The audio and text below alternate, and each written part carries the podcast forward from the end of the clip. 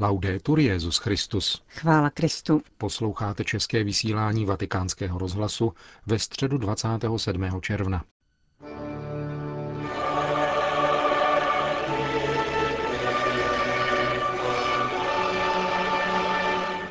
Generální audience se kvůli letnímu horku konala v přeplněné aule Pavla VI. S kapacitou 9 000 míst. Benedikt XVI. Pokračoval ve svém cyklu katechezí o modlitbě v listech sv. Pavla.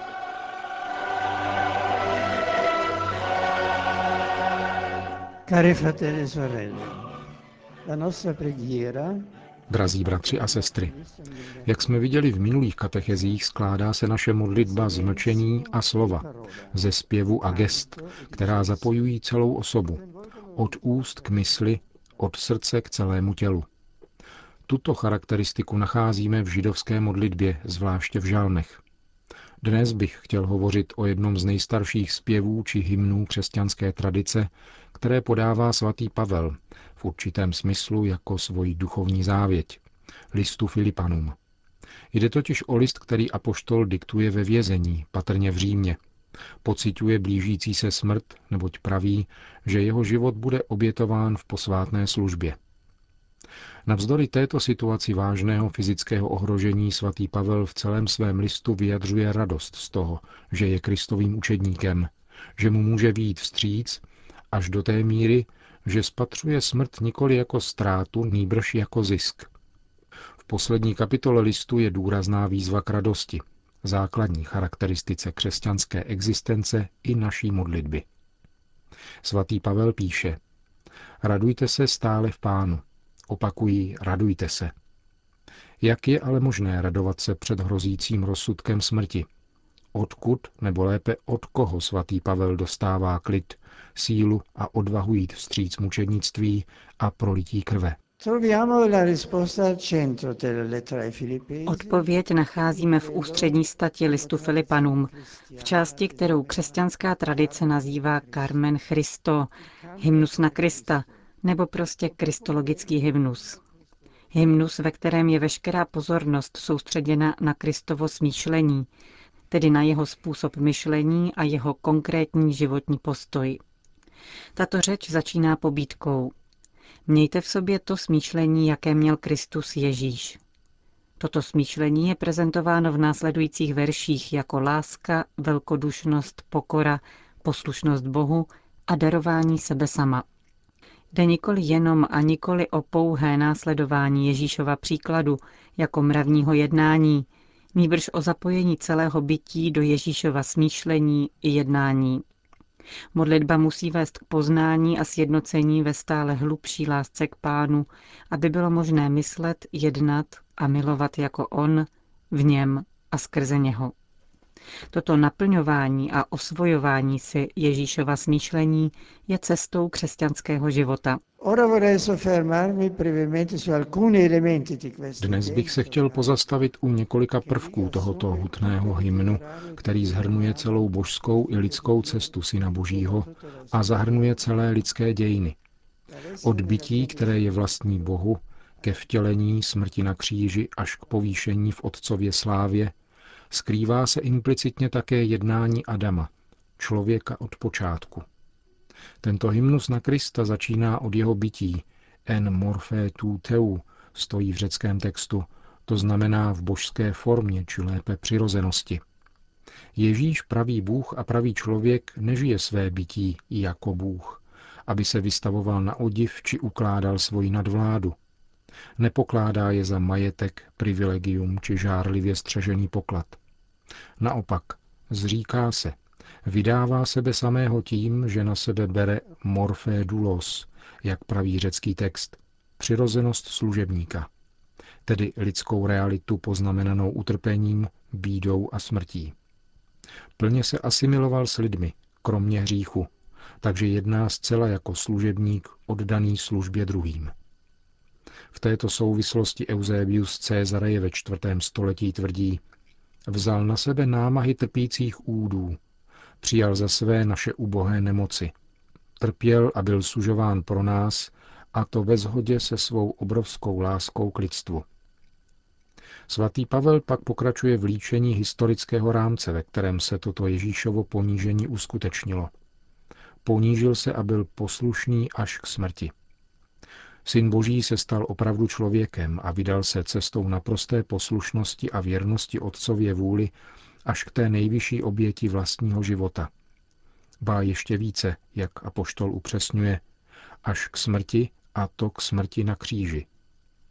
Na kříži dosáhl Ježíš Kristus maximálního stupně ponížení, protože ukřižování byl trest vyhrazený otrokům a nikoli svobodným. Mors turpissima crucis, píše Cicero. Na Kristově kříži byl člověk vykoupen a zkušenost Adama se obrátila.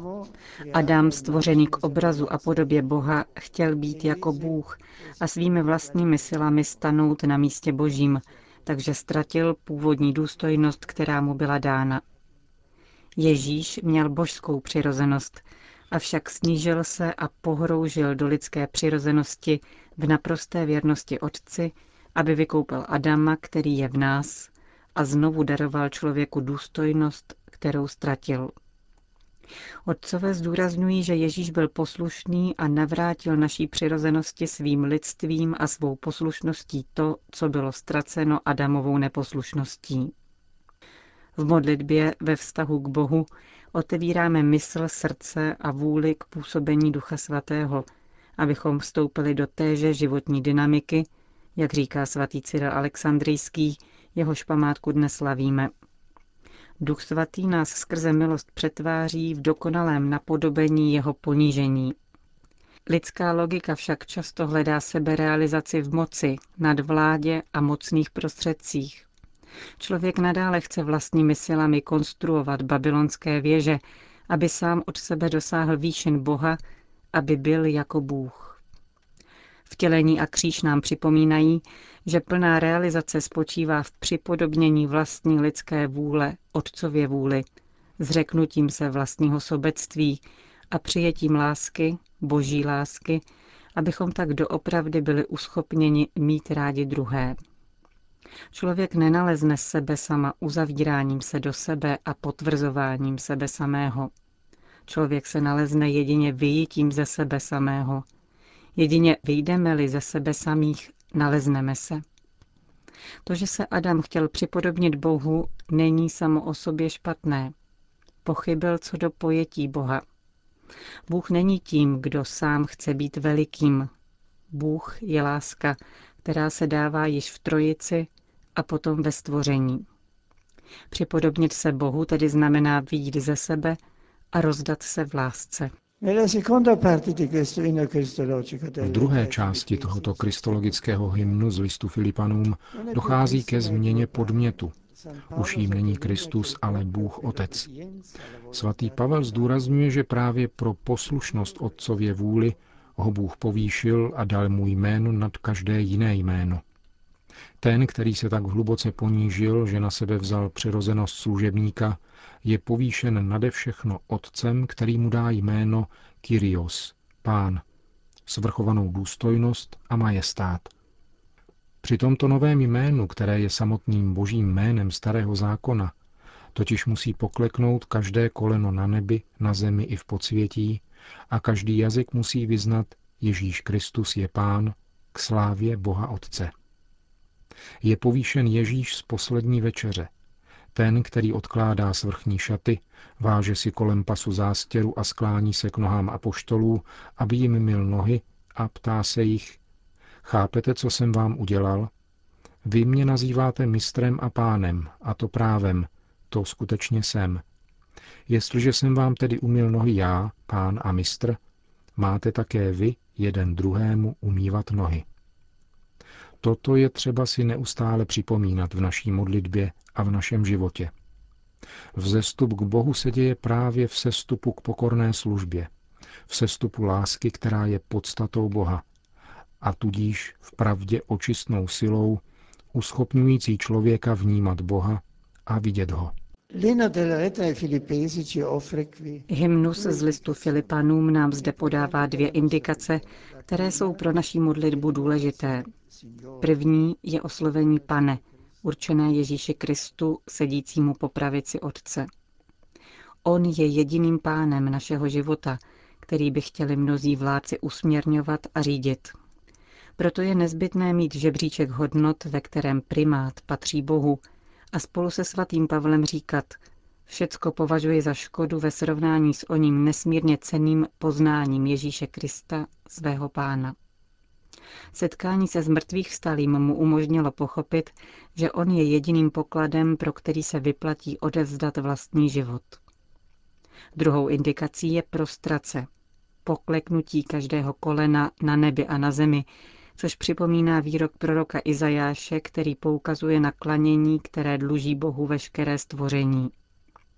Pokleknutí před nejsvětější svátostí nebo modlitba v kleče vyjadřují právě tento také tělesný postoj klanění se Bohu. Odtud plyne také vážnost tohoto gesta, konaného ne ze zvyku a vchvatu, ale v hlubokém uvědomění. Když poklekáme před Pánem, vyznáváme svoji víru v něho, uznáváme, že on je jediným pánem našeho života. Drazí bratři a sestry, v naší modlitbě upněme svůj pohled na ukřižovaného. Častěji se trvávejme v klanění se Eucharistii, abychom vpustili do svých životů Boží lásku, která se pokorně snížila, aby nás povýšila k Bohu. Na počátku katecheze jsme se ptali, jak se mohl svatý Pavel radovat tváří v tvář hrozbě mučednictví a prolití vlastní krve. Apoštolovi je to možné jen proto, že nikdy neodvrátil svůj pohled od Krista, až k připodobnění se mu smrtí, v naději, že dosáhne vzkříšení z mrtvých. Jako svatý František před krucifixem říkejme také my: Nejvyšší slavný Bože, osvěť temnotu mého srdce a dej mi pravou víru, pevnou naději, dokonalou lásku, hlubokou pokoru, rozum a rozlišování, abych zachoval tvou pravou a svatou vůli. Amen. To byla katecheze Benedikta XVI. Při dnešní generální audienci. Na závěr svatý otec všem požehnal. Sit nomen Domini benedictum. Ex hoc nunc et usque in seculum. Adiutorium nostrum in nomine Domini. Qui fecit caelum et terram. Benedicat vos omnipotens Deus, Pater et Filius et Spiritus Sanctus. Amen.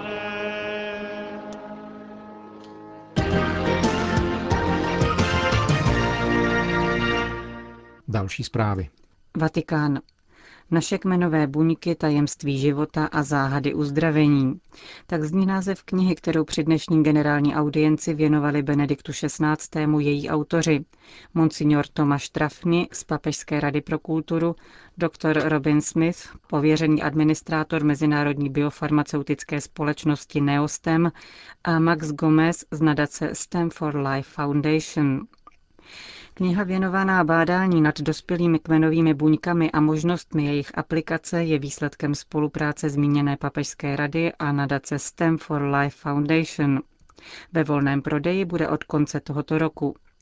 Svazek shrnuje problematiku, kterou se zabývala první mezinárodní konference o dospělých kmenových buňkách, zorganizovaná lodi ve Vatikánu, a nabízí čtenářům přehled dosavadního bádání o dospělých kmenových buňkách a jejich roli v regenerativní medicíně. Přístupným jazykem představuje fascinující možnosti dospělých kmenových buněk, jako regenerace poškozených orgánů, odvrácení slepoty, boje s rakovinou či zastavení postupů degenerativních nemocí, jako je Alzheimer, skleróza multiplex a další choroby.